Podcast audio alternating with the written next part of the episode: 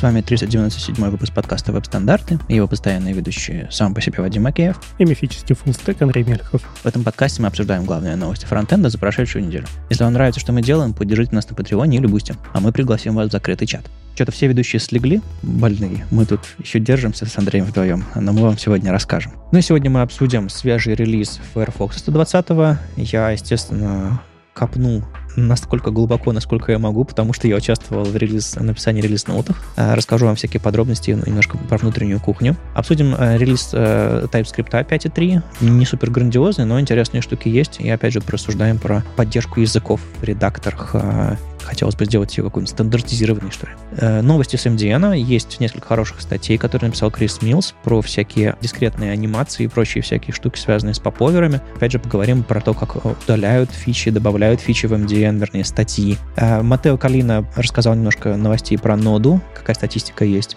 по использованию ноду и как нужно и как не нужно использовать нод env. Немножко похоливарим про одиночные закрывающие слыши, про претер и новый плагин, который, возможно, позволит нам э, расширять претер и убирать эти несчастные ненужные слэшики. Ух, будет горячо. Ну и в конце история про то, как э, команда, которая слепила себе из NextType React какого-то, какого-то странного монстра, возвращается на обычный React, и э, мы, кажется, с этим оба согласны.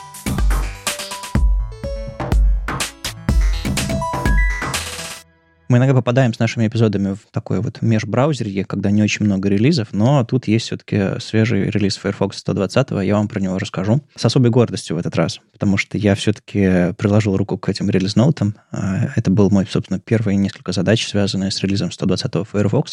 Собственно, MDN, команда MDN этим занимается, в которой я работаю. И вот техрайтеры собрали э, релиз-ноуты для 120 Firefox. Что там интересного? В HTML возвращается атрибут медиа для тега source. Что это значит вообще? Если вы пробовали когда-либо работать с Picture, там есть э, элемент Picture, у него внутри есть много сорсов и еще тег IMG. Собственно, на IMG все это применяется, а source — это управляющая конструкция. Так вот, на source внутри Picture можно ставить э, атрибут медиа и, например, с помощью медиа переключать, не знаю, темную, светлую тему, разные картинки вставлять. Или, допустим, а, если там prefers reduced motion, вместо вашей картинки вы можете, не знаю, вместо вашей гифки вставлять, не знаю, статическую картинку. Ну, вот такие вот вещи делать, это, это довольно, довольно гибкая, классная штука. И когда-то uh, у элемента source был атрибут медиа, и внутри видео работающий. Но потом его выпилили, а, на самом деле внедрили вот практически сразу в Firefox в 15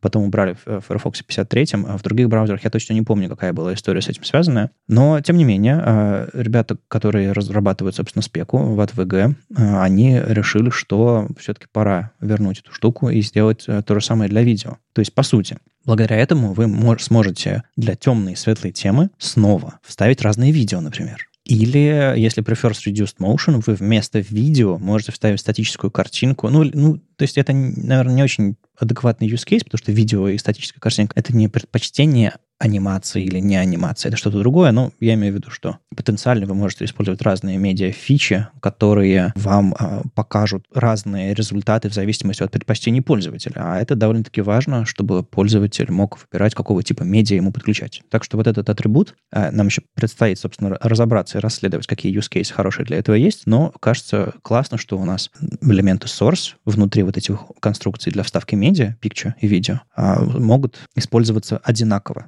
кстати, это тоже не только для видео, но и для аудио тоже работает. Как тебе, Андрей, полезная штука? Ну, кажется, да.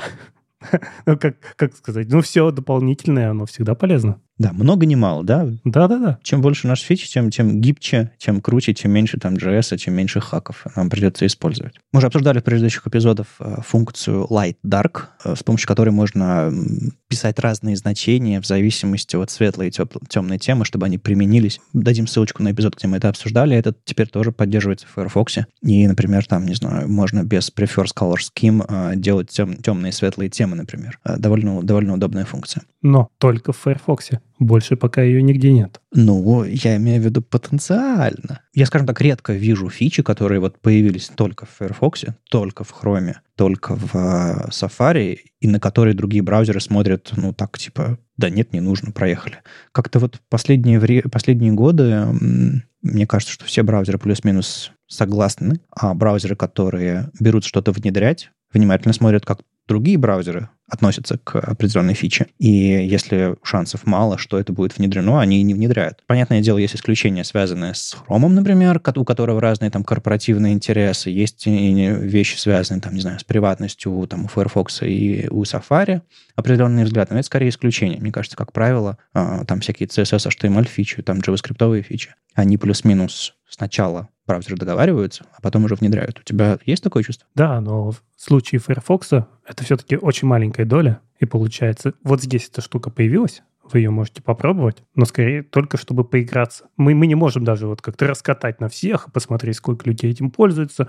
Слишком небольшая доля. Другое дело, когда Chrome выкатывает, и остальные такие, о, нам надо догонять срочно. На самом деле я вижу, как из этой функции можно сделать вполне себе fallback с помощью PostCSS плагина, потому что эта функция, по сути, это синтаксический сахар, ну, то есть это, это, это сильно больше, чем синтаксический сахар, это такая целая сахарная голова синтаксическая. А, и если, допустим, у тебя написано color, двоеточие, light, dark, и там два разных цвета написано, ты можешь пропарсить это, и после твоей этой конструкции вставить другое правило, а, в котором написать, завернуть его в prefers color scheme и развернуть его на светлое, темное и так далее. Это будет, понятно, вербозно, то есть очень подробно, и это в коде будет не очень удобно выглядеть, но это же будет в, в компилированном коде. То есть, в принципе, это фалбечится на старые браузеры для обратной совместимости, а в твоем коде появляется стандартный способ задавать подобные значения. Мне кажется, это все потенциально хорошо сработает вот с такими фалбеками постцсс Надо только плагин написать. И что-то я сомневаюсь, что он пока есть. Так что, в общем, любители писать плагин для постцсс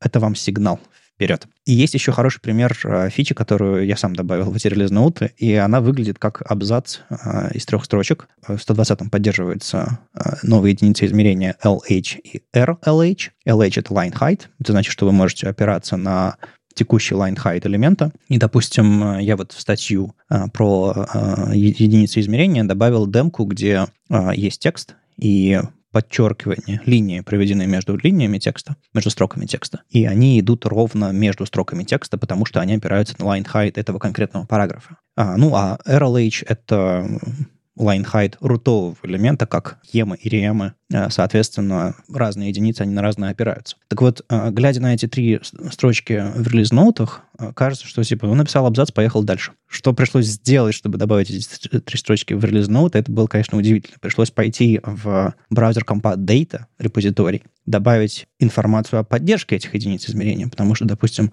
Safari эти единицы измерения поддерживает уже пару релизов, ну или, по крайней мере, пару релизов Technology Preview, да. Но это не было нигде упомянуто там. Поэтому мне пришлось добавить информацию не только про Firefox, но и про Safari. А потом ко мне пришли люди в этот pull request сказали, слушай, а там еще других единиц измерений не хватает рядышком лежащих. Может быть, ты их тоже добавишь? И я их добавил. А в итоге выяснил, что там одна единица измерения не точно... Ну, в общем, я закопался адски. А, я вот, знаете, потянул за ниточку, а там э, меня засыпало огромной джангой, просто чтобы добавить в браузер Compat Data в репозиторий, где хранятся данные, э, которые потом на, вам на канале показываются, в частности, э, потратилось довольно-таки много времени. Но тебе же понравилось. О, да.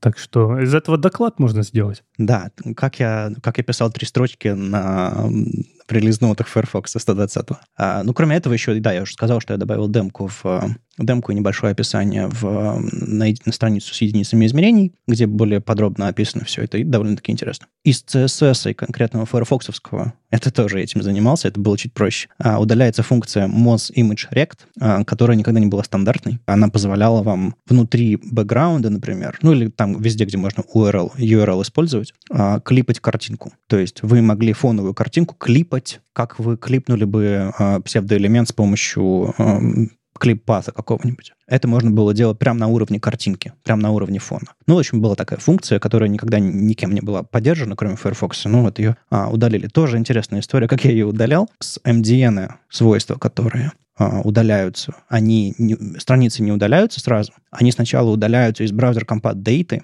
а потом спустя два года, там работает прям крон, таймер, приходит уведомление, что это можно удалить с MDN. То есть мы ждем два года на MDN, прежде чем удалить какую-то фичу, которая никаким браузером не поддерживается, уже нерелевантна, нестандартна и так далее. То есть есть целый процесс, как что-то удалить, и он занимает два года. Ну, то есть сначала ты помещаешь фичу как deprecated, а потом она уже наконец-то становится э, полностью удаленный. А как ты думаешь, будут ли обращения, что вот у меня там с четвертого Firefox эта штука работала, а тут перестала? Ну, все-таки были исследования, прежде чем подобные штуки удалять из браузера. Ну, во-первых, э, они деприкетятся сначала в Nightly, потом тестируются.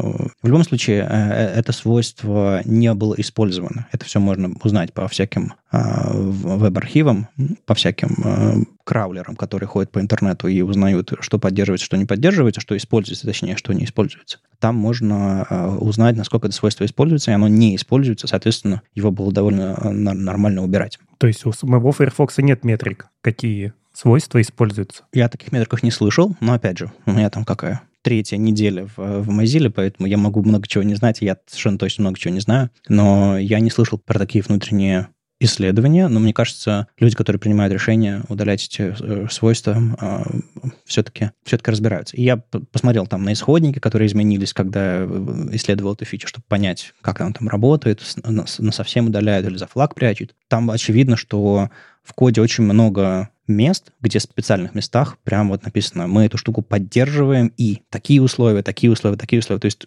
количество кода уменьшается с каждым вот этим моз расширением, которое выбирают, которое никто не использует, у которого нет шансов быть стандартизированным. А кодовая база уменьшается, это хорошо. Не, я скорее о том, что владелец браузера мог бы, в принципе, со всех пользователей собирать такую метрику. Да, Chrome так делает, я знаю. Но это будет нарушение приватности. Ну как? Э, если ты собираешь информацию исключительно о, о сайте, а не о пользователя, это все там обсуждаемо, насколько это все нарушение приватности и так далее. А, понятное дело, что Firefox э, пытается быть лидером в точке, с точки зрения приватности, и это будет нехорошо. Но у меня нет чувства, что это действительно нарушает приватность. Но опять же, я спрошу у коллег, потому что довольно-таки полезная метрика. И если у меня будет возможность, э, собственно, залазить в нее, я смогу какие-то, не знаю, какую-то документацию писать более качественно, что ли. Но не факт, что она собирается. Поэтому э, есть много умных людей, которые в этом лучше разбираются, чем я, с, с точки зрения приватности. Что можно использовать, что, что нельзя. В любом случае, э, интересная штука, э, она удаляется. Опять же, для вас это нерелевантно, но я, я хотел поделиться историей, э,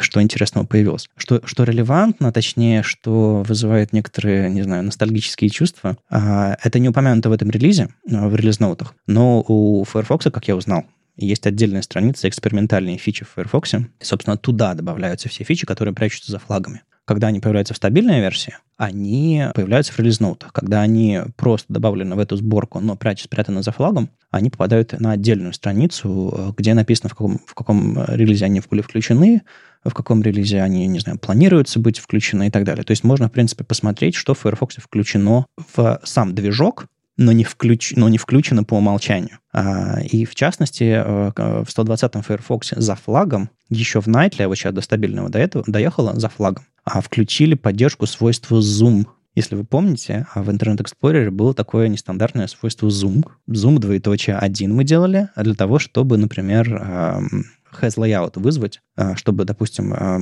раскладка по-другому рендерилась. В общем, это был специальный режим э, has layout внутри Internet Explorer. Так вот, это свойство Zoom не просто делало has layout. Zoom 2 увеличивал элемент в два раза. Zoom 3 в три раза и так далее. То есть это был такой scale, но не трансформ, а вот прям, э, по-моему, в рамках layout этот Zoom работал. Так вот, для лучшей совместимости Firefox планирует включить э, свойство Zoom работающим а, в будущих релизах. Пока это за флагом, и вы можете, в принципе, про- проверить, как оно, как оно работает. Включив определенный флаг, вы можете найти это свойство на, на странице с экспериментальными фичами. В общем, э, как видите, я глубоко погрузился во все эти процессы и начинаю все больше и больше понимать. И это все действительно дико интересно. А, кроме прочего, в этом релизе еще включили за, за флагами а в, в следующем релизе в декабре а, появится поддержка свойства Text Wrap Balance то самое свойство, которое красиво балансирует заголовки, а, оно теперь сможет э, красиво балансировать заголовки и в Firefox.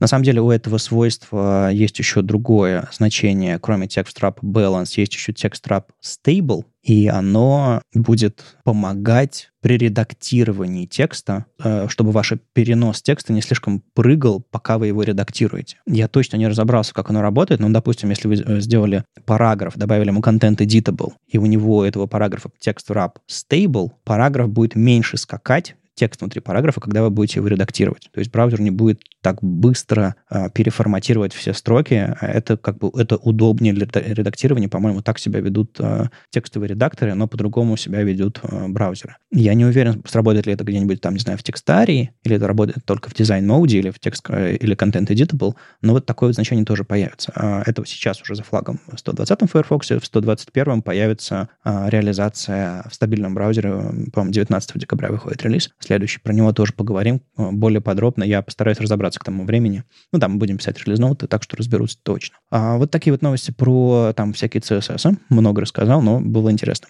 А в JavaScript появляется функция, вернее, расширяется возможности функции date parse. Теперь можно применять, э, туда посылать нечеткие строки. То есть, допустим, если раньше parse вроде бы как выглядящий как функция, которая может рас, распарсить все, что угодно в, в подходящую дату, а, на самом деле она принимала э, только ISO-шные стандарты. Теперь можно написать 01.12.99, 1999, то есть месяц, э, день, месяц, год, и через дефисы. И э, эта функция распарсит. Можно написать, э, в общем, в разных других порядках. То есть не, не, не любую ерунду он распарсит, но многие-многие новые форматы теперь появились. Нестандартные, не сошные. То есть форматирование строки, которые вы просылаете, посылаете туда не так важно теперь э, по, по стандартам ISO, чем было раньше. То есть гибкость повышается. Но тут же надо понимать, что надо сравнивать с другими браузерами, потому что вот эти странные строки, понимает ли их Safari, понимает ли их Chrome, и одинаково ли они их понимают, это очень важно. Насколько я понимаю, все это сделано по спекам, то есть это не какая-то браузерная штука, а теперь мы более, не знаю, расслабленно принимаем форматы. Все это э, соответствие чьим-то решениям э,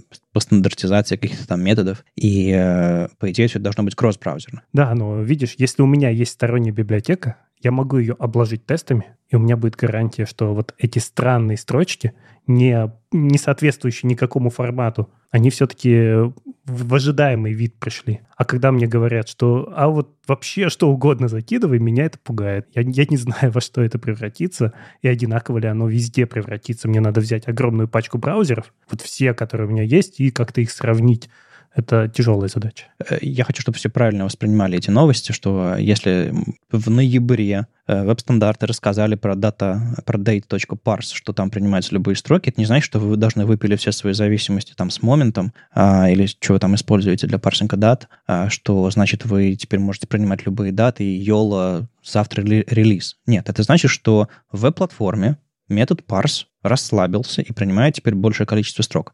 Это значит, что а, те же библиотеки могут какие-то вещи, э, когда браузер, допустим, появит, получит достаточную кросс-браузерность, эти методы э, во всех браузерах и во, всех, во многих релизных версиях э, много лет подряд, библиотеки могут расслабиться и вытащить какой-то код оттуда. Это значит, что разработчики, которые пишут какие-то, не знаю, там, демки более простые или менее зависимые от браузеров, от браузерной поддержки вещи, тоже могут какой-то код убрать. Если им достаточно встроенных методов, они могут вообще зависимость убрать какую-то тяжелую у себя. Ну, то есть это часть платформы, ее нужно развивать. Не, не все решается библиотеками, не все эффективно решается библиотеками. А я бы хотел, чтобы была ссылка на какую-то документацию, где явно сказано, как на платформе относится к вот этим нестандартным форматам. Потому что если мы откроем MDN, там написано, другие форматы они зависят от имплементации и могут работать по-разному по всем браузерам. Надо разбираться, надо разбираться. Но э, мне кажется, что эти вещи э, не берутся из воздуха. Опять же, надо почитать в баге. И хорошо было бы в эти релиз-ноуты тоже добавить эту, эту информацию про остальные браузеры. Э, но тут все-таки релиз-ноуты конкретно Firefox. И я, на самом деле, сейчас немножко работаю в сторону того, чтобы эти релиз-ноуты становились повеселее и по больше информации было про кросс-браузерность, про поддержку, про примеры и все остальное, чтобы там не просто было сухое перечисление, чем мы поддержали. И если вы начнете... Уже в, этом, уже в этих релиз-ноутах на самом деле появились какие-то вещи, на которые я стараюсь оказывать влияние, а я постараюсь а, продвинуться и дальше. На самом деле просто людей не так много, которые над этим работают. Вот появился еще один я. Ну, ты чувствуешь, да, сколько я за свою жизнь словил боли просто с датами, с таймзонами. Поэтому я на это так реагирую. Ну, ты, ты э, включил абсолютно скептика не, не, не, из, не из принципа, а из, а из опыта. Мне кажется, это все... Это важно, так бывает. Что есть интересного? А, early хинты появились. А, заголовок HTTP 103, который позволяет вам прокинуть в браузер информацию про Preconnect, то есть чтобы вы могли вашему браузеру еще с сервера, еще до отправки любого HTML сказать, типа, приконнектись к, определенному origin, на котором, допустим, не знаю, будет лежать какой-нибудь скрипт, который вы, вам нужно будет потом скачать. Насколько я понимаю, Preconnect не заставляет браузер что-то заранее грузить, потому что это не прилоуд. Но если мы укажем какой-то ресурс заранее, еще до того, как он приедет э, на, вашу страницу, это будет полезно браузеру. Он узнает, э, какие ресурсы э, ему нужно будет качать. Особенно это полезно, когда, ваш, когда вы присылаете пустой бади э, и пустой head в браузер сначала, в котором только скрипт, и только потом скриптом создаете все эти ресурсы, весь этот дом, э, браузеру еще на уровне заголовка а, еще до вашего HTML будет понятно, что скачивать, и ему не придется ждать, пока вы развернете весь свой а, дом, пока вы не вставите все ваши линки в head из вашего JS-бандла. Мне кажется, достаточно удобным это было бы для CDN. -ок. То есть пока мы грузим вот с этого адреса, да, да. уже сходи на CDN, разрезолв этот адрес, и дальше уже начинай качать, когда прилетят конкретные адреса. Да, ну, то есть, по сути, когда вы сейчас копируете с Google Fonts линк э, для вставки в ваш HTML, он вам копирует не просто линк до CSS, он вам еще копирует пару других метатегов. И вместо этих метатегов, вернее, ну не вместе, а я бы даже сказал дополнительно к ним, потому что э, заголовок приезжает еще раньше, чем эти метатеги. А вы можете сказать вашему... Ну, то есть это такая гипероптимизация, это какой-то следующий шаг. Понятное дело, что нужно это иметь и в разметке, и в заголовке. Просто заголовок будет срабатывать чуть раньше. Теперь Firefox это Early Hints тоже поддерживает. Мне кажется, это все довольно полезная штука. Ну и э, дальше есть э, всякие API, связанные с, аутентификат, с аутентификацией, с user activation, э, какие-то новости про WebDriver BiDi. Э, я в этом меньше разбираюсь и ничего так супер интересного не поймал. Но если вам интересно, разбирайтесь, релиз ноуты 120-го Firefox, который на этой неделе вышел, они все, э, все вам доступны. Ну и давайте поговорим немножко про другие новости, которые у нас есть. С браузерами все. У нас есть э, новый TypeScript, ну, как новый?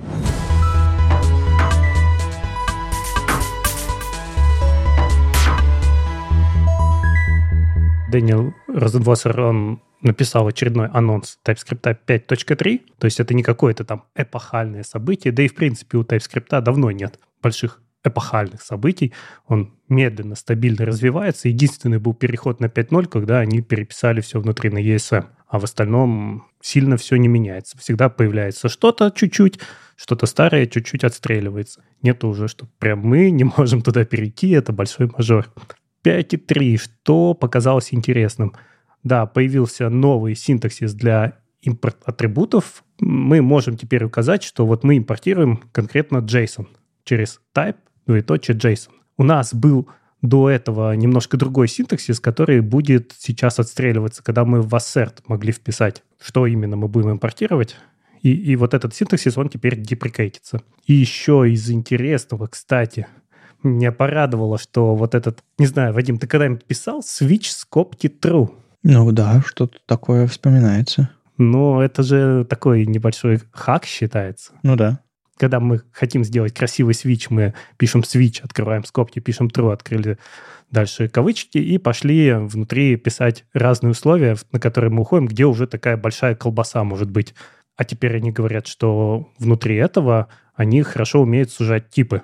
То есть если сверху у нас пришел некий x unknown, мы открыли switch true и описали тип равно вот это, потом тип равно, ну, в кейсе в каждом проверяем тип. Дальше тип сужается, и мы можем работать внутри вот таких кейсов. Меня порадовало, что таким образом вот этот вот в какой-то степени хак, который многие не любят, как я знаю, здесь становится почти стандартом. Тебе говорят, смотри, вот TypeScript предлагает вот так типы сужать. Не, ну, хак не хак, это, по сути, вариация синтаксическая. Самая первая строчка, она тебя немножко так ты можешь об нее споткнуться, но дальше-то понятно, что происходит. То есть я не вижу в этом какого-то адского хака, а просто вот э, переиспользование свеча немножко по-другому. То есть э, вместо этого можно было бы ввести новые, а, не switch, а, не знаю, switch true camel кейсом или что-нибудь такое, чтобы он сразу так срабатывал. Но это в JavaScript бы пришлось вводить, потому что TypeScript давно уже не вводит никаких новых слов. Не, ну я, я вполне себе вижу proposal, который избавляет нас от этого хака, просто вводит нам switch true.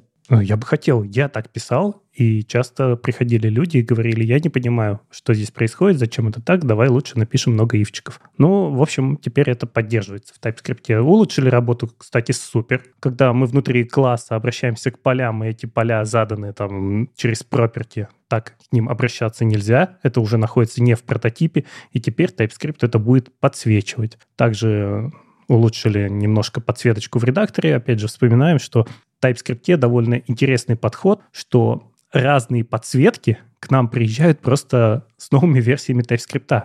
Mm. То есть, если раньше мы привыкли к тому, что у нас IDE обновляется и говорит, вот я тебе вот это привез, а теперь я вот так умею, а теперь я так умею, то так как здесь у нас есть движок, который редактору сообщает, как работать с нашим кодом, то теперь сам движок TypeScript иногда сообщает о некоторых подсветочках IDE. Вроде бы JetBrains до сих пор использует свое. Да, они используют свое, они совмещают свой разбор TypeScript с тем, что тебе сообщает сам движок TypeScript. Они это вместе соединяют, вот там сервер крутится, и их разбор. Из этого они получают такой, ну, не знаю, максимальную подсветку, какую можно сделать. VS Code, он опирается именно на то, что тебе отвечает сам сервер TypeScript.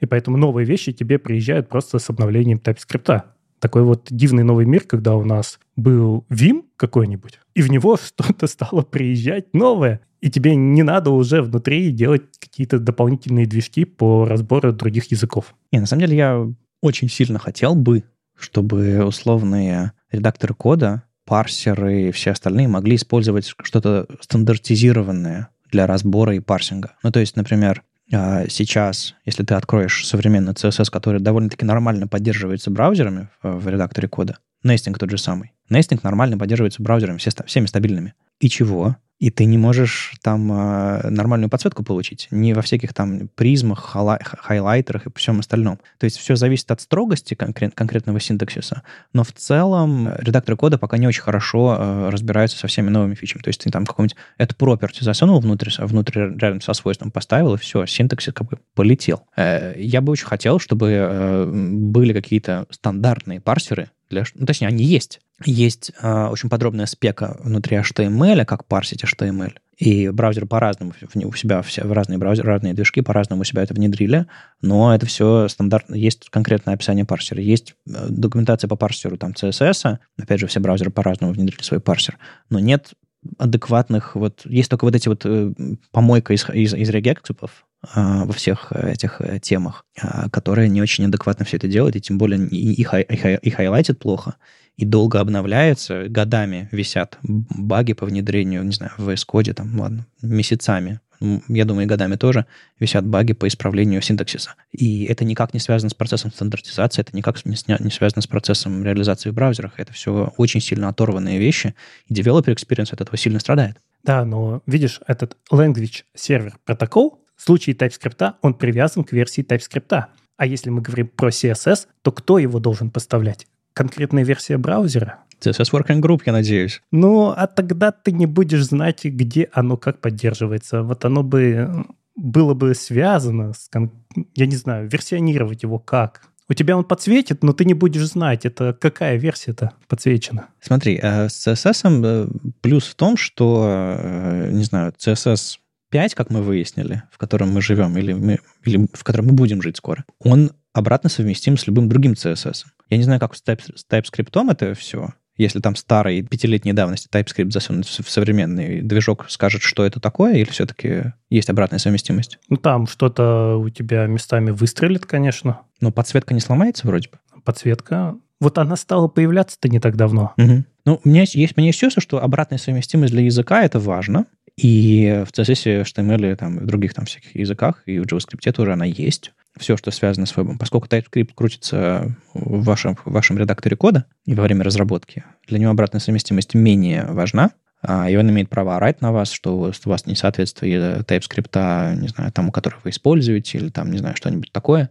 Или типа кричать вам, чтобы эта штука задеприкечена, перестаньте это использовать. Представьте, что если бы ваш редактор на вас кричал из-за того, что вы используете какое-то свойство, которое было внедрено, ну, не знаю, условно, если вы верстаете на флоутах раскладку, на, ваш, на вас редактор начнет орать, что сейчас есть гриды. Ну, вам, вам виднее, что вы делаете. То же самое со всеми остальными вебными языками. И не так для TypeScript, а что же? Да, но это обычно решается через некий strict mode. Mm-hmm. Ты сказал, я перешел вот в этот строгий режим, все, старое забыли, и на него ругайся. Ну, в общем, да, если бы кто-то написал тоже LSP, ну, то есть Language Server протокол для CSS, то это тоже можно было бы подключить в VS Code. Вы бы просто обновляли какую-то библиотечку, и у вас подъезжали бы такие красивые подсветки синтаксиса внутри CSS-файлов. Вот внутри э, CSS JS, я не знаю, оно бы, наверное, уже не заработало. А тогда. Ну, в общем, что у нас еще? Больше никаких больших изменений нет. То есть это такой достаточно минорный релиз, и на него смело можно обновляться, тем более обещают местами ускорения. Да, вот они еще перестали парсить JS-доки.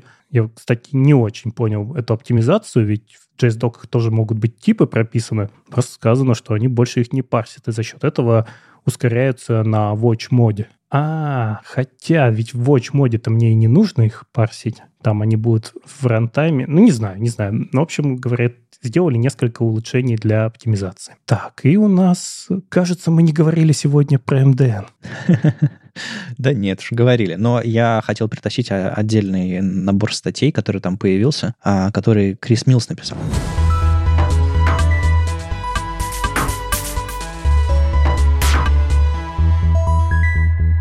На самом деле, Крис Милс раньше был а, главредом MDN, потом э, были какие-то там сокращения, еще что-то такое. В, общем, в итоге он сейчас Крис Милс фрилансит. Он для Open Web Docs такой инициативы. А для них пишет иногда ребята из Chrome. Из Chrome приходят к Крису и говорят, напиши на какие-то статьи на MDN и так далее. Так вот, он написал группу статей, объединенных общей темой про всякую анимацию дискретных свойств, анимацию поповеров э, и так далее. Прям вот есть четыре статьи на, на, на MDN, которые а, имеют отношение к самым новым CSS свойствам, которые в основном, кажется, сейчас появились в Chrome, но их документировать-то надо, и они вышли не на web.dev, они вышли на MDN, и э, это не просто статья, это прям, ну, документация. В общем, о чем э, Крис написал? Три э, документации, о чем я рекомендую вам почитать на MDN. Во-первых, есть такая директива Starting Style. Вы там можете описать свойства, которые появляются на элементе до его первого трансишена. Мы уже говорили о том, что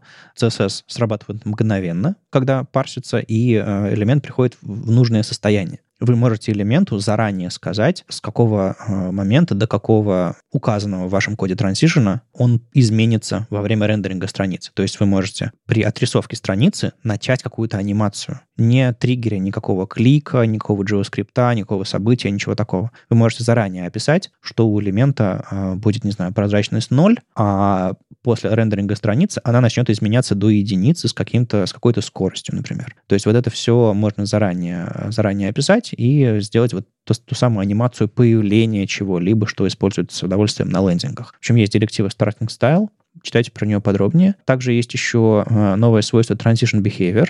Оно позволяет управлять поведением анимацией э, свойств, у которых э, анимация дискретная. Ну, то есть, условно, там display none, что-то похожее, оно может тоже анимироваться, и вы можете указать, каким образом оно должно себя вести. Там есть значение allow, discrete и normal. Normal, по-моему, по умолчанию. В общем, читайте, там есть парочка примеров с opacity 0 и display none, как оно транзитится в общем, переходит из одного состояния в другое, а вы можете теперь этим управлять с помощью свойства Transition Behavior. Еще новое свойство Overlay.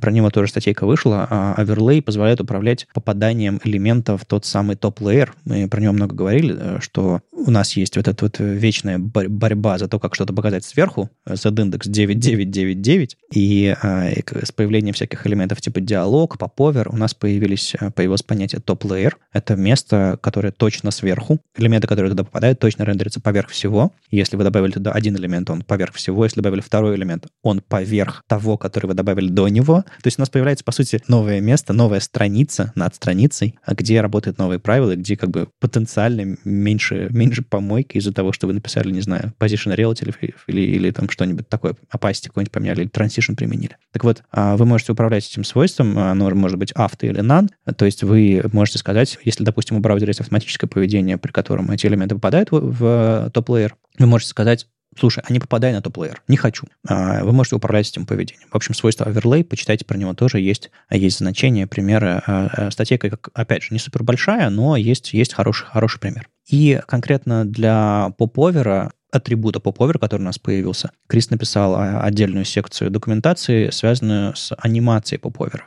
Дело в том, что э, есть по умолчанию поповеры, они просто открываются, но есть э, возможность, используя вот те самые вещи, про которые я сказал, там дискретную анимацию, там э, transition behavior, starting style, э, overlay и все остальное, есть возможность эти части появления поповера, эти события, не знаю, в жизни поповера анимировать, чтобы он появлялся так, как вам нужно. Опять же, читайте об этом э, в этой статье, она такая сводная, что ли, которая объединяет все свойства и все там директивы, про которые я только что сказал. Собственно, мы будем подробнее говорить про эти свойства, и раньше про них говорили тоже на самом деле, когда они будут более широко появляться в браузерах, но уже прямо сейчас можно с ними экспериментировать. И если вы что-то подобное уже делаете, а, это не просто встроенные браузерные штуки типа поповера, которые раз и работают. К счастью, было продумано, как ими можно было бы управлять, как их там анимировать, не анимировать, управлять, попадают они в топ-плеер или нет. А, об, об этом всем важно знать, потому что иногда разработчики, когда видят примитивы, попадающие в платформу, они такие, классный примитив, и он решает мою задачу на 99%, вот тот самый 1%, когда мне нужно что-то штуку показать, показать с анимацией, или чтобы она не перекрывала что-нибудь такое, или чтобы она как-то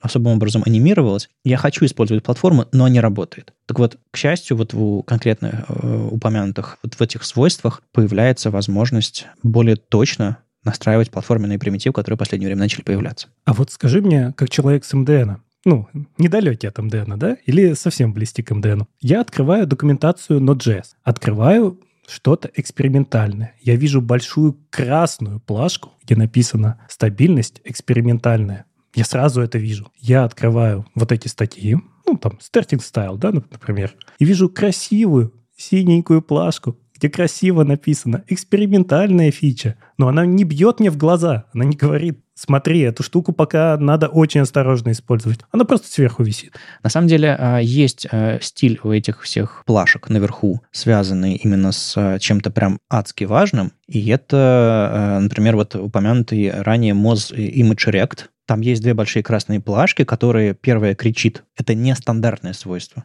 оно нестандартное, оно не будет стандартным, никогда не используйте их э, в продакшене. Опасность, опасность, опасность. И вторая плашка, что это свойство деприкейтнулось, это значит, что оно а, сейчас не рекомендуется к использованию еще более сильно, чем потому что оно нестандартное. И следующее, что оно будет удалено, скорее всего, в ближайшее, в ближайшее время. То есть эти вещи сильно важнее, чем нестандартное свойство, потому что нестандартное свойство, вернее, экспериментальное свойство, конкретно в о, господи, сейчас я такую кухню вывалю. Я не знаю, нужно ли вам это, это все или нет. Вся информация на MDN про поддержку берется из браузер Compat Data. Это репозиторий MDN slash браузер Compat Data в три слова через дефис, ссылку дам, в котором написано разные состояния кон- конкретных фич. И экспериментальная фича, у нее есть описание, в какой момент фича становится экспериментальной. Так вот, у экспериментальной фичи есть легенда, на что ее ставить. Экспериментальная фича, это значит, что эта возможность появилась, она будет в веб-платформе, и разработчикам желательно начать ее использовать, с ней экспериментировать чтобы понять, как оно будет развиваться дальше в платформе, а, какую часть оно в этой платформе займет, чтобы браузерную имплементацию улучшить и так далее, так далее, так далее. То есть эта штука на самом деле не говорит тебе эксперимент, завтра удалим, поэтому не используй. Эта штука себе говорит эксперимент, начали внедрять. А уже в одном браузере есть, в остальных, скорее всего, появится, поэтому пробуй. Но посмотри на браузерную поддержку. Чувствуешь разницу тона и, соответственно, разницу цвета? Я чувствую разницу в подходе в бэкэнде и во фронтенде. В бэкэнде. Это эксперимент. Лучше не используй подожди, пока станет стабильным. Тебе это еще поддерживать во фронтенде. Попробуй. Нам очень надо, чтобы ты попробовал. Оно же такое классное. И на самом деле ты прав. Э, разница подхода другая, но еще, мне кажется, все-таки разница в определении. Экспериментальное обычно значит что это все-таки на, на треке по внедрению, и вряд ли это прям сильно изменится. А, но бывает по-разному, и ты, ты разве ты не замечал, фронтендеры, они более такие YOLO, чем бэкендеры. Типа, давай попробуем, давай внедрим, э, давай прогрессивно улучшим мою страницу новым свойством. Бэкэндеры такого не делают. Ну, в ноде экспериментально это значит, оно уже работает, но мы не гарантируем, что API сохранится, да, что оно сейчас работает стабильно, возможно, какие-то внутренние проблемы. Поэтому лучше, лучше не надо. Понятно. Ну, в общем, бэкэндеры они такие, они спокойнее немножко. У них более стабильное, стабильное контролируемое окружение, что ли, им эти проблемы все не нужны, у них не 800 браузеров э, и миллион вьюпортов. Понимаю. Ну ладно, давай уж, раз уж ноду э, потрогали, давай э, подробнее поговорим. Тут э, Матео Калина притащил что-то про ноду.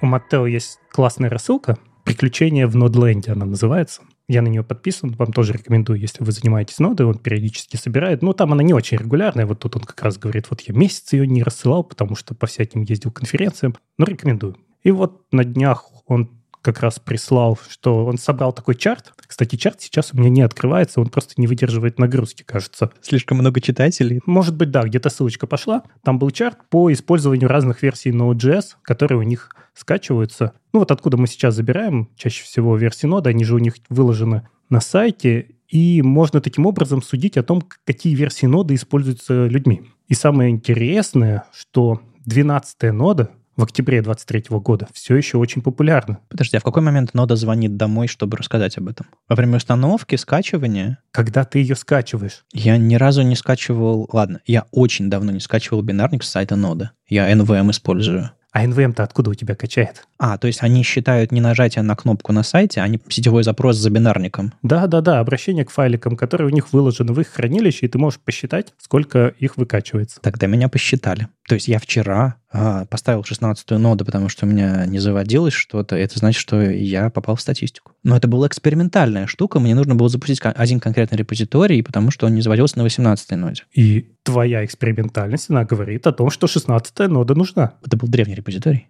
Ну, неважно, неважно. Так вот, э, как раз он посмотрел, собрал такой чарт, по которому видно, что 12-я нода все еще качается, хотя она уже задеприкейчена давно. 3,7 миллиона загружен. Ты знаешь, как из давнего прошлого про торренты? Еще качается, значит, кто-то еще раздает.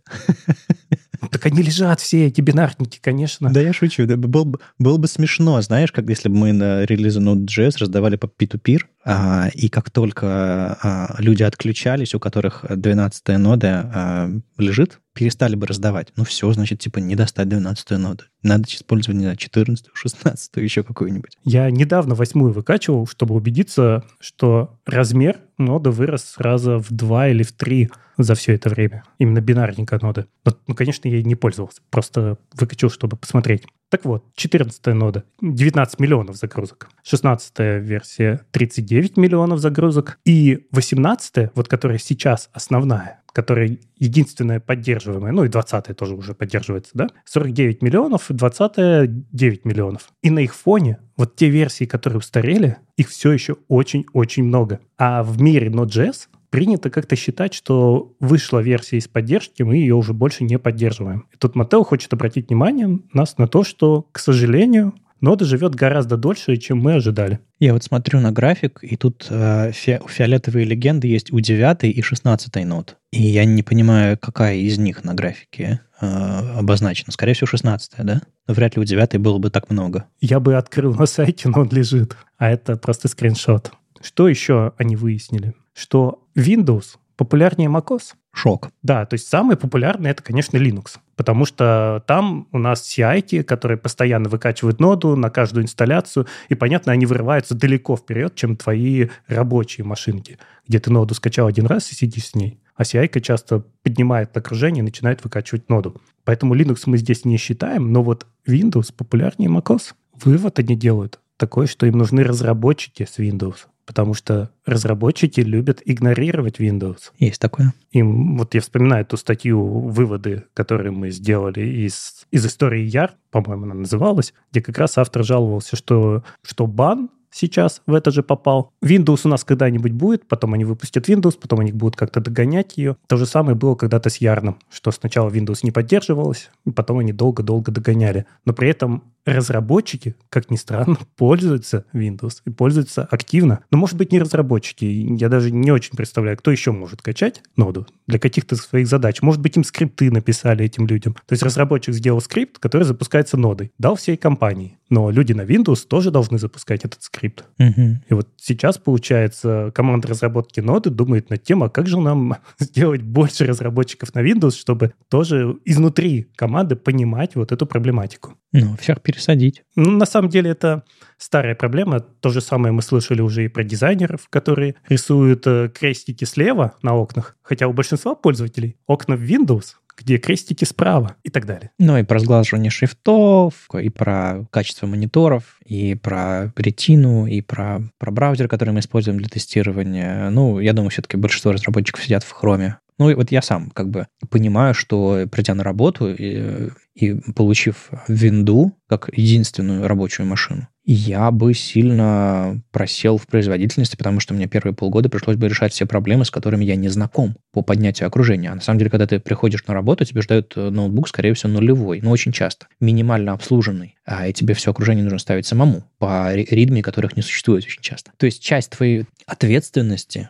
во время онбординга в компанию – это установить окружение. И для этого тебе нужно знать, у тебя должно быть куча скиллов, связанных с этим окружением. А скиллы, они платформозависимые. То есть я знаю, как э, э, сплясать с бубном э, на macOS, чтобы не ставить Xcode, чтобы поставить себе там э, Xcode CLI, который весит там 200 метров, а не 5 гигов и так далее. То есть я знаю трюки. Там брю, NVM и все остальное. Я, я уже закрытыми глазами ночью могу, собственно, это все засетапить MacBook. Но VSL 1 от VSL 2 ты не отличишь. Да, да, да, да. да. А вот разница большая. И, кстати, у нас в чатике для, для наших патронов э, я читал, как ты и кто-то там обсуждали разницу между VSL разными. Э, что-то новое узнал. Прикольно. Ну, в общем, да, полезно брать метрики снаружи, потому что метрики внутри, скорее всего, покажут вам, что большинство ваших пользователей пользуются хромом, сидит на свежем MacBook, и у них айфоны, а, а во внешнем мире нет так. Но это же open source проект. Вот он и говорит, если у вас Windows, пожалуйста, приходите и помогайте нам улучшать э, ноду под Windows. Также они выяснили, что очень много людей пользуются все еще версиями с нечетным номером, которые экспериментальные. То есть там 17, 19, 21 нода, она экспериментальная. Но ее как-то удивительно много на графике. И Матео задается вопросом, а не должны ли мы тогда ее больше тестить? Потому что вот она, оказывается, она не совсем экспериментальная, судя по тому, как пользуется мир. А ты хоть раз использовал в продакшене, условно, э, экспериментальную ноду, нечетную? Никогда. Я никогда не, не использовал ноду на бэке, но для сборки я использовал э, экспериментальную ноду, потому что там сто лет назад мне нужен был там DateFNS, или как он там назывался, э, встроенный модуль для, для работы с датами, э, потому что мне нравилось не подключать дополнительные зависимости для работы с датами, а использовать нативную поддержку в ноде. Я, по-моему, 15-ю ноду для этого использовал, типа того. А, это был единственный случай, когда мне так хотелось будущие фичи, что я использовал нечетную версию нода. А так э, у меня особо не было причин. Мне интересно, почему у других людей они бывают. Ну и Мател говорит о том, что мы будем больше тестировать эти версии, Поэтому, если у вас есть время, проверьте, как ваши приложения живут на нечетных версиях и присылайте нам какие-то фидбэки.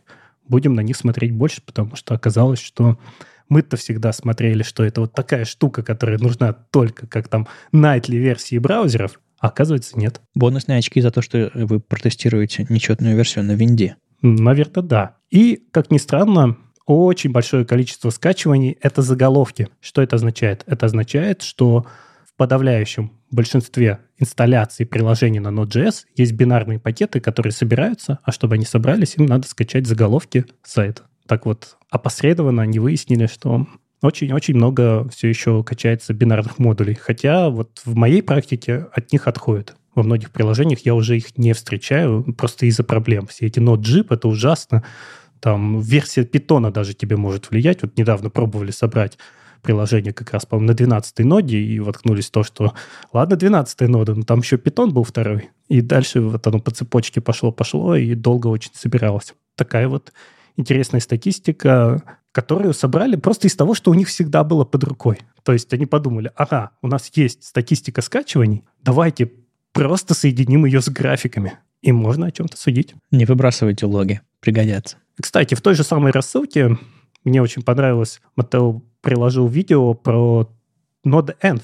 Есть такая штучка, переменное окружение, NODE_ENV, и мы ее пишем development или production. Вот ты, Вадим, встречал другие, другие варианты, например, staging или testing? Нет, на самом деле. Я вот только вот эти два значения. То есть я, я встречал понятия, которые в разных компаниях существуют. Pre-staging, post-production и вот это все. Но, но всякое бывает, но я не встречал именно как значение, только как понятие. А я встречал, когда NodeEnv используют для этого почему?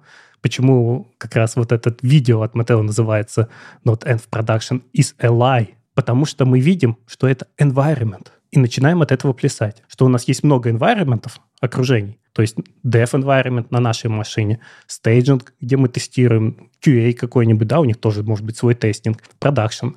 И люди начинают отправлять это в node.env, а внутри писать ивчики. If node.env равно staging, ну да. то обратись вот к этому, или включи какие-то флаги, или еще что-то. И так делать нельзя к сожалению. Так можно делать с любыми другими твоими переменными окружения, твоими кастомными. Но конкретно с node.env не стоит, потому что... Потому что в мире ноды очень давно мы живем в режиме, что Node Env Production про него знает все. Webpack про него знает, Express про него знает. Вообще это появилось с Connect. Когда-то в Connect было Connect Env равно Production, потом они его переименовали в NODE_ENV, и оттуда это проросло. И там включается оптимизации, там что угодно может включаться. И в мире ноды на самом деле только два env. Это development на твоей машине, режим разработки, и production, когда оно стоит на сервере. И когда ты вводишь еще какие-то сущности, ты получаешь то, что оно в продакшене бежит не так. То есть твой Webpack уже соберет в dev-режиме, и ты на стейджинге или на тестинге прогонишь тесты не по production-версии. Если бы этот NODE_ENV э, разрабатывали в React, он бы назывался dangerously only two values Node.env. И тогда бы никто бы его не использовал, да? Ну, мы хотим его использовать. Но, к сожалению, вот как раз Матео на это обращает внимание. Запомните, если ваш код крутится на сервере, это уже продакшн. Если он крутится на вашей машинке в режиме разработки, это development. И других вводить здесь не надо. И если вы хотите что-то привязать к среде, то привязывайте это флагами. Заведите какие-то env флагов и включайте, отключайте фичи. Это очень важно, чтобы мы могли набрать тот же самый набор флагов и для продакшена, и для тестинга, и для стейджинга, и чтобы тесты соответствовали, чтобы не получилось, что мы протестировали что-то одно, а на продакшене запустили совершенно другое. Мне кажется, это можно еще по-другому сформулировать. Если вы, видите префикс node у env, это значит, что это не ваш env, и его значение использует нода, и это конкретные значения. Э, используйте, если вам нужны дополнительное окружение, введите дополнительное переменное окружение, назовите ее по-своему и дополняйте. Нет, нет, нет, не надо, не надо так делать. Нет? Потому что тогда ты как раз насыщаешь свой код вот этими вот ивчиками, где ты можешь забыть про что-то. Ага. И не надо изменять поведение под окружение. Для этого есть конфиги. Env — это тот же конфиг, просто по-другому переданный. Но в нем не написано, что он делает. Это Понимаешь? да. Да. И ты можешь, я не знаю, какая-нибудь у тебя оптимизация SVG там может быть, или еще что-то, или переключить, эм, скажем, на другую CDN-ку, а не раздавать изнутри. И ты этого не будешь видеть, потому что снаружи конфигами у тебя будет просто написано production и staging. А ведут они себя совершенно по-разному. Поэтому лучше это выносить в отдельные точечные вот такие конфиги. Ну, рекомендую посмотреть. И главное запомнить, что у нас очень много завязано на нод, нижнее подчеркивание, env равно production. Кстати, недавно столкнулся даже вот с таким кейсом. Ребята ставили зависимости и такие говорят, очень странное поведение. Я ставлю зависимости, а у меня остаются только продакшн зависимости, а dev зависимости исчезает. А я просто пишу npm CI. Оказалось, что вот на этой машинке node env равно production записали прямо вот в bash, ну, в bash RC. И когда она стартовала, оно прописывалось в окружение, а npm же себя так ведет, когда он видит node env равно production, он отстреливает dev зависимости. Прямо везде это проросло. Вот не то оно делает, что оно должно было бы делать. Но вы все не так поняли, люди. Да, нужно про это помнить. Слушай, Вадим, а ведь у нас же так получилось, да, что Приттер-то победил, как бы мы к нему не относились, и вот мы теперь живем в мире победившего Приттера. Если линт у нас больше не форматирует э, текст, не отвечает за стилистику, Поэтому нам придется рассказывать новости про Приттер чаще. Да, я сейчас работаю на проекте, где победил Приттер. В MDN год-два назад ввели Приттер, э, как основной стиль форматирования. И у меня на эту тему есть мысли, но главная мысль работает не трогай.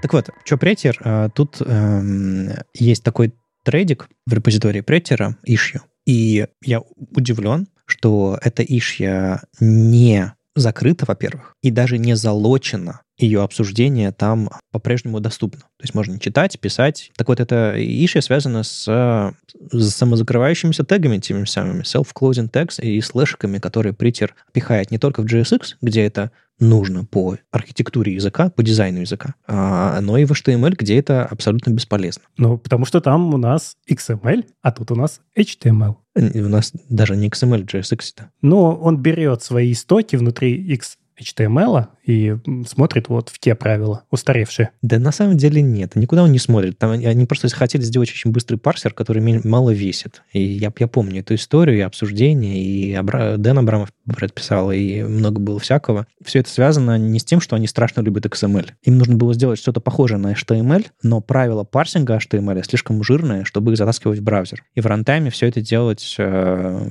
потому что React ведь начинался как runtime, прежде всего, JS. А уже потом, сейчас у них э, мотивы, типа, давайте делать все на бэкэнде, но все равно и в рантайме что-то крутить. Ну, короче, а если поставить э, HTML парсер правильный, который работает прям по HTML браузеру, он будет слишком жирный. С одной стороны, это показывает недостатки э, рантайма, ты туда не можешь затащить что-то прям качественное, хорошее. С другой стороны, это показывает, ну, разумность ребят из React, которые не стали тащить лишние зависимости и усложнять код слишком сильно. Так вот, в React этот слэшик нужен. В React можно написать div и одиночный слэш ему поставить, и JSX э, все прекрасно отрендерит. А в HTML э, div не написать. И, в общем, э, у многих людей есть такая идиосинкразия, когда ты смотришь на, на HTML и, зная, как HTML работает, тебя бомбит. Потому что, ну, в HTML мы много раз об этом говорили, но почему вы не, не повторяете еще раз? Если вы написали тег IMG, и там, не знаю, атрибуты src, будет height, alt написали. Если вы потом перед, перед последней угловой закрывающей скобочкой правой поставите слэш,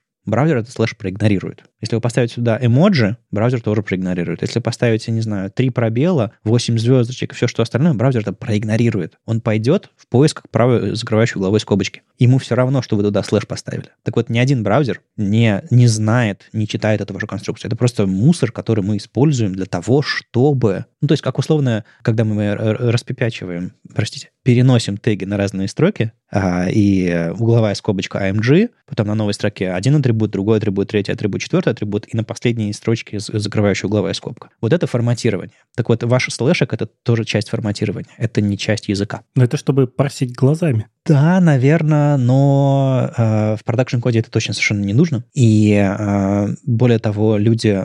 Я я среди тех людей, которые не, хо- не хотят, чтобы в их коде было то, что в итоге в production-коде не будет, чтобы они были ближе и я бы не хотел, чтобы в моем коде было то, что даже браузер не парсит, не обрабатывает и так далее. А, так вот, воспринимайте это слэш правильно. Это, это слэш это как пробел или перенос строки. Это на, на парсинг браузера никак не влияет. Более того, в, в конкретном в HTML-спеке написано, что если у вас случайно не закрыт атрибут, этот слэш может, в общем, запороть вам какие-то вещи и создать проблем. Потому что если вы забыли закрыть атрибут или не поставили кавычки на атрибут, или как-нибудь оптимизировали свой HTML, что там э, у вас эти куда-то кавычки делись, если у вас будет просто угловая скобка, все будет хорошо. Если будет слэш, будут проблемы. Оно может попасть в значение, оно может неправильно распарситься, отброситься. В общем, есть, есть всякие сложности. Так вот, моя главная проблема с Prettier ом, и не только моя, судя по той дискуссии, про которую я сказал э, в репозитории Prettier а, это то, что там этот слэшек форсится. Вы нажимаете Command-S, Ctrl-S, сохраняете ваш файл, и Prettier такой, эгегей, у вас BR, давайте сделаем из нее пробел слэш BR,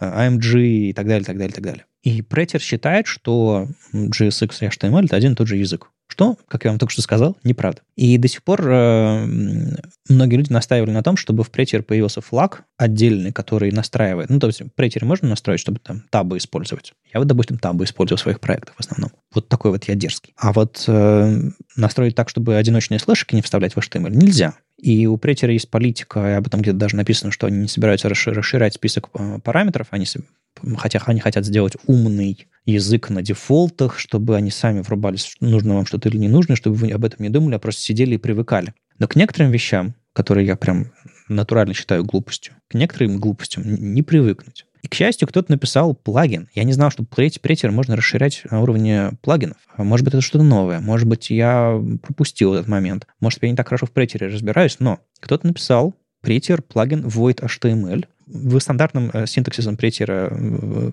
ключом плагин добавляете этот плагин в ваш конфиг, и претер перестает вставлять эти слыши с пробелами. То есть вы можете сейчас модифицировать ваш HTML, чтобы там не было того, что вам не нужно. Более того, претер не перестает быть претером. Просто вы можете в команде у себя договориться, что вот эту часть его работы мы не поддерживаем. Более того, это ведь не нарушает саму идею претера. Претер, он ведь какой? Он ведь работает с помощью конфига. Вы даете ему конфиг и говорите этапы, пробелы, там туда-сюда, для нас строки, вот это вот все, что умеет и претер. И если вы отдадите ваш код другому человеку э, без этого конфига, и он его сохранит, он переформатируется по-другому. То есть, в принципе, есть конфиг, который уточняет, какой версии претера вы пользуетесь. И плагин, по сути, является частью этого конфига. То есть претер сам не хочет добавлять эту настройку себе в конфиг как стандартное значение, но вы можете это сделать. И я не знал, что так можно. И теперь, а, возможно, на некоторых своих проектах я включу... Хотя, знаете, если бы можно было еще отключить это дурацкое форматирование строк, когда, если там, не знаю, 5, 5, 5 символов перенос строки э, в одну строку, если 10 символов в две строки, и вот эти вот commit, commit, commit message э, разрастаются, pull реквесты сложнее ревьюить из-за этого, и просто код пляшет по-дурацки. Вот если бы это можно было отключить, было бы вообще... Но это уже будет не претер, наверное, да? Тебе же все равно придется включить претер, потому что у тебя уже нет вариантов. Не, я говорю про это рабочие проекты, но на, личных проектах я претер не использую, и, возможно, мне стоило бы его использовать, поскольку там можно использовать... А что ты используешь? А ничего. Я руками форматирую код. А, ну если так, то да. А как я жил всю свою, всю свою жизнь до появления претера? Ну вот я просто сидел и форматировал. Ну, код стайл же у тебя мог за ним следить, когда-то у тебя за ним мог следить JS-Lint. Ну да, да, да. Потом JS-Hint, хотя он при этом дико ругался, что они это отключат, но они так это не отключили, но продолжили ругаться. Потом у тебя начал следить за этим ESLint, и он был очень кастомизируемый. А потом появился притер, ну, да. который вернулся к идеям, наверное, JS-линта, о том, что вот есть стандарт, который нам нравится, и мы в нем будем все форматировать. А потом Претер стал насыщаться плагинами, потому что люди сказали, да, нам нравится, как работает Претер, но нам не хватает вот каких-то вот этих мелких вещей. И сейчас, когда у нас есть линт официально говорит о том, что все, мы больше не про форматирование. Ну и StyleLint то же самое делает, да. Да, кажется, что единственный вариант — это насыщать плагинами претер что он должен стать гибче. Иначе мы не сможем им пользоваться. Не все в проектах могут действительно взять и перейти на него, потому что это как минимум может перетряхнуть всю кодовую базу. У меня просто ощущение от претера очень часто. Да к черту эти одиночные слыши, к ним можно привыкнуть, несмотря на то, что это глупость. Я, я умру на этом холме, как говорят по-английски. Так вот, моя самая большая проблема с претером, что он очень часто, его внутренние правила, несмотря на то, что они пытаются сделать их страшно умными, они противоречат здравому смыслу. То есть я знаю, что в этом месте объект нужно отформатировать так, и это повысит читаемость. Это повысит э, понимаемость этого кода. Я тут э, смогу, смогу в нужных местах комменты расставить, все будет классно и здорово. Но Притер говорит, бип-боп, у меня есть очень простой режим, я робот, поехали так. И мне нужно так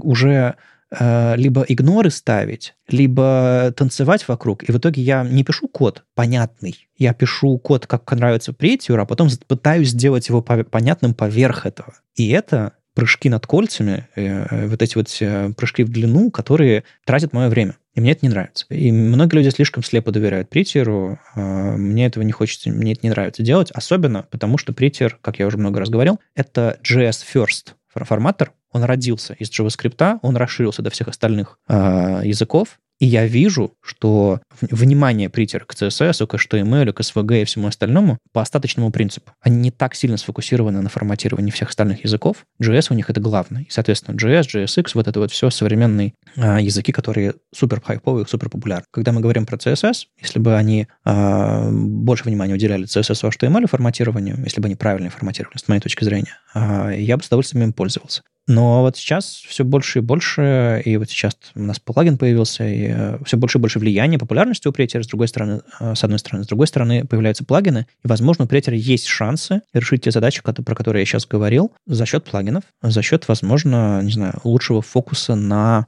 на все остальные платформы, не только на JavaScript. А, возможно, они осознают свою миссию в какой-то момент еще более глобальную, реально всерьез, по-взрослому поддерживать все остальные форматы, относиться с уважением к правилам языка и всему остальному, не пихать туда несуществующие конструкции, которые никем не парсятся и никем не обрабатываются. Хорошая новость. В городе новый плагин. А, если вас останавливало использование претер, вот именно вот этот вот а, void, слэшек в конце одиночных тегов, включайте. Если ваш проект использует претер, но это всех бесит, эти, эти одиночные слэшики, добавляйте, переформатируйте еще раз, не страшно. А я думаю, что у претера появилось больше шансов убедить а, даже таких закостенелых балбесов, как я, а, попробовать его и, возможно, настроить его под себя с помощью плагинов. Ну, поживем, увидим. А, я, когда внедрю, когда и если внедрю на какой-нибудь свой, свой проект, я обязательно об этом расскажу, про свой опыт использования этого плагина и всего остального. Ну и раз уж мы немножко потрогали React, давай вернемся к React. Тут есть статейка Moving Back to React, а мы от него уходили?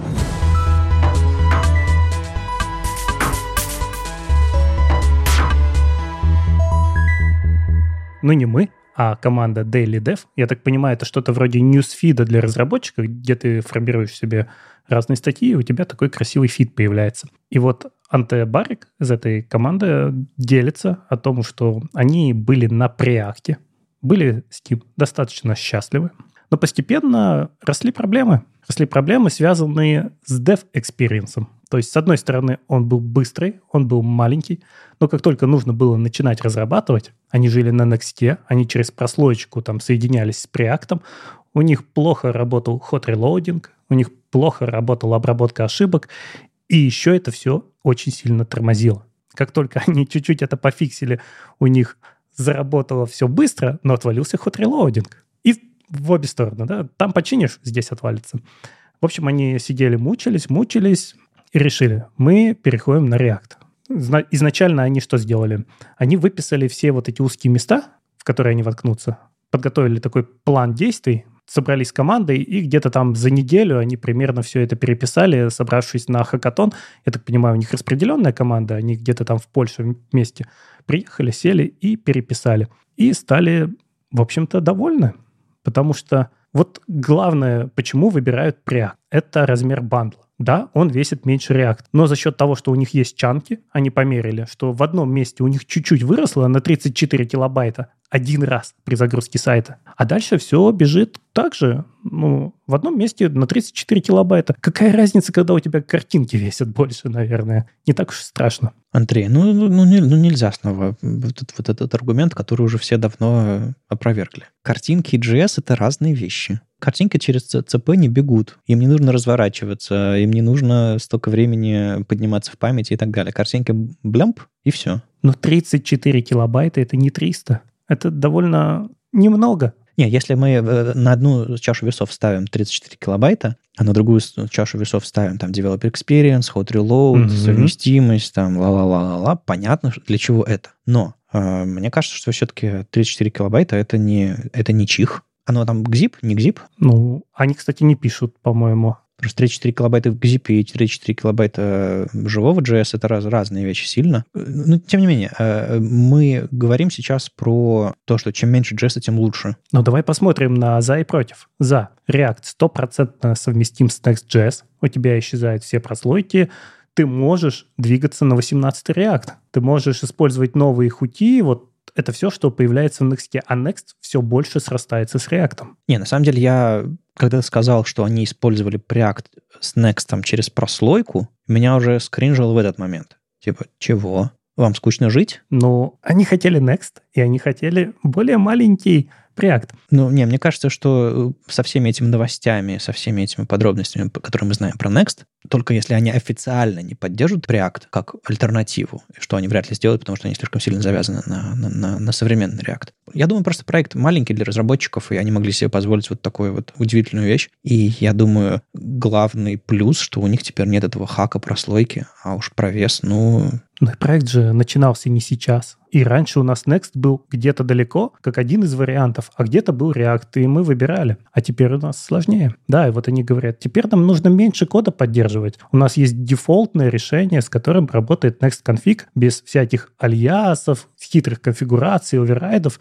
Потому что им пришлось еще оверрайдами подбрасывать везде, что у тебя, не, чтобы альяс пророс вот этот, что React это равно React. Да, не нужны дополнительные библиотеки. Очень много есть в самом React, чего не было в React. Им приходилось этого докидывать. И к сожалению, Preact, он начинает отдаляться от React. В нем появились те же самые сигналы, и они очень боялись на то, что у них это прорастет в кодовую базу, и они превратятся в непонятно что. Это уже и не React, и слезть уже сложнее. Опять же, React поддерживается крупными компаниями, а Preact нет. Ну, наверное, да, но здесь я бы больше на комьюнити смотрел, потому что если комьюнити большое Preact, какая разница, что за React стоит Facebook. Также против, что они говорят. Да, размер вырос. Нам пришлось очень много поменять в проекте. У нас э, там технический долг, потому что пока мы все это меняли, мы не могли ничего другого делать, и потратили время, соответственно, разработчиков на то, чтобы сесть и переписать. Но это, кстати, не конс к React, это скорее про сам переход на другую технологию, что нам пришлось отвлечь разработчиков на какое-то время. Сколько? Вот они там за неделю переписали, еще они до этого готовились. Правильно, что, что им позволило так быстро сделать, то, что они заранее сели и составили план, что они будут менять, где у нас опасные места, распределили, создали эпики, которые расхватали на задачи и быстро с ними справились. Ну и все, в общем, они в конце говорят, что в целом они довольны тем, что они сделали, потому что они достаточно беспроблемно переехали, а счастье разработчика увеличилось. Теперь у него нормальный hot reload, все быстро, и он знает, что он может переехать на новую версию Next. Правильно сделали. Правильно? Несмотря на то, что там больше JS и все остальное, если там в целом посмотреть на то, что у них было до и что стало после, ну, ну более адекватная архитектура. Тут больше вопросов в Next. Вот здесь я тоже согласен, что если у вас Next, то вкорячивать в него что-то неестественное, это будет дороже. И, наверное, стоит тоже задуматься, если у вас такой же вот монстр из прошлого, где вы Preact через какие-то прослойки вставили в Next.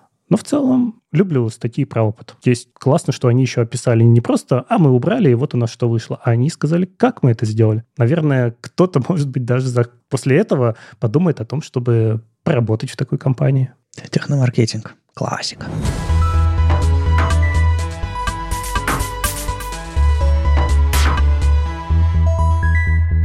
Ну что, у нас э, есть один вопрос сегодня от наших слушателей. Письма на подкаст webstandards.ru приходят. Не так много, как раньше, но если у вас есть вопросы какие-то интересные или неинтересные, любые, мы с удовольствием ответим на, на некоторые из них.